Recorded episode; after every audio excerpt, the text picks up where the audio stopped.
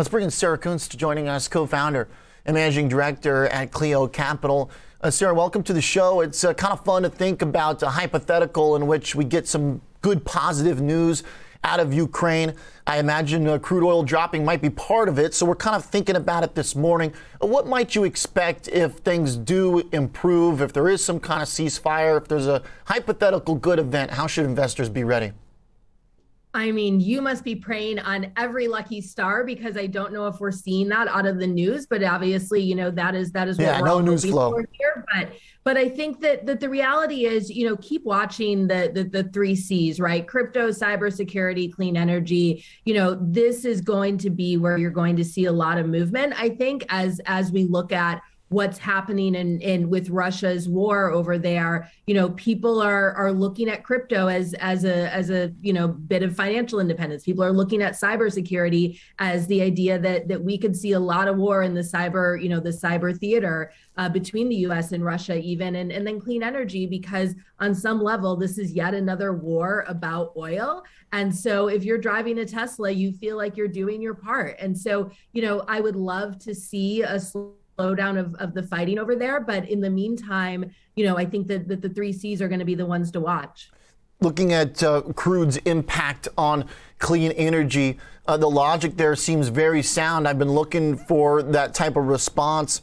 We haven't quite gotten it. Uh, we got a couple days here where Tesla's up. Some of the uh, uh, green energy stocks are doing all right, but then uh, earnings like or a report like Rivian's comes out and says that. Um, this is still a very nascent business, basically. Uh, that this is still a very Tesla dominated business. Apart from Tesla, most of these stocks are at lows as opposed to highs. How does that change?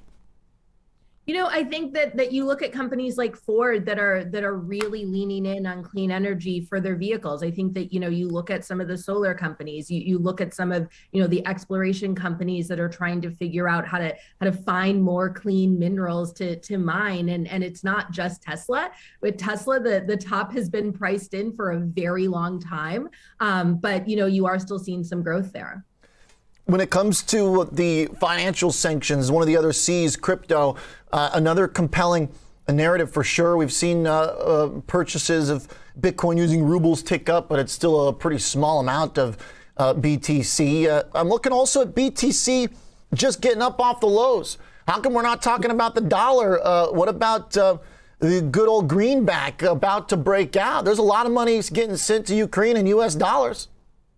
Yeah, I mean, look, I think that the dollar is good. The dollar is going to stay good, you know, but but I do think that as you look at growth opportunities, you're going to see that more and more people are looking at crypto. Crypto has not had a great year, but it's certainly had, you know, a pretty good last couple of days. So, looking at uh, the longer term here, Sarah, how will you assess uh, what is um, sticky from the situation? Uh, what uh, remains? Do we get a market where crude oil can hang out at 100 bucks, even if there's uh, geopolitical uh, cooling, if there's something positive here, kind of sticking with that hypothetical, uh, maybe a dream case for now. But how do we know uh, what over the last month can actually stick around, has longevity, whether it's crypto, crude? Uh, what works here longer term, and how do we kind of separate out that short geopolitical catalyst versus what's going to last long term? Yeah, I mean, I think that people are ready for a cleaner energy, and and I think that you know we've seen that in sort of the the the deification of, of Elon Musk over the past couple of years, and you know I think crypto's here to stay. It might not always be busting new highs, but but it's certainly not going away, and and you know I think cybersecurity is increasingly top of mind for people as well because you know it is it is unusual at this point in our world's history to go around dropping bombs on other countries. It is very normal to hack them. And I think that, you know, as you look at that, cybersecurity is going to play a much, much, much bigger role, particularly in the enterprise.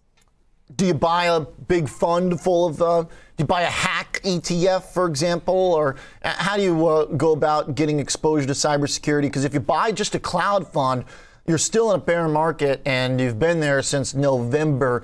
Uh, but your point, some of these companies like Palo Alto, others have been making highs, uh, but they are the exception in the cloud group. Yeah, I mean, look, I think you shop for deals. Um, it is it, there has been a bit of a correction in the tech stocks and and and cybersecurity certainly among them. So you know, you look at the cloud Cloudflares of the world, which is is loud, largely rated as a hold right now, and you say, hey, you know, it is it is not uh, at an all time low, but but there's there's a little bit of a of, of a price lessening there. So maybe I go shopping and maybe I get some sales. Anything that stands out? Uh, anything that looks like a, a, discount? We did get some pretty good selling here this year. Anything on the shopping list uh, you want to bring to our attention? It has been so expensive in this market that you know nothing's a great deal. Um, but I do think that you start tracking, you start keeping an eye on things, and and when there's dips, you buy. I, I would say that that crypto, you know, recently is has been the biggest shopping, uh, the the biggest sale, and and that's starting to go away. But you know, it's only a couple weeks ago where you could get a Bitcoin for thirty three thousand dollars, and now I think it's up around you know not in the forties again. That's a pretty big gain in a pretty short amount of time. So watch those dips. How does the geopolitical bull case for crypto compared to the uh, macro interest rate bear case. Uh, looks like since Fed started talking hikes earnestly, Bitcoin's basically been a worse performing version of the stock market. Uh, is it going to stay that way if uh, we're tightening the reins in the economy?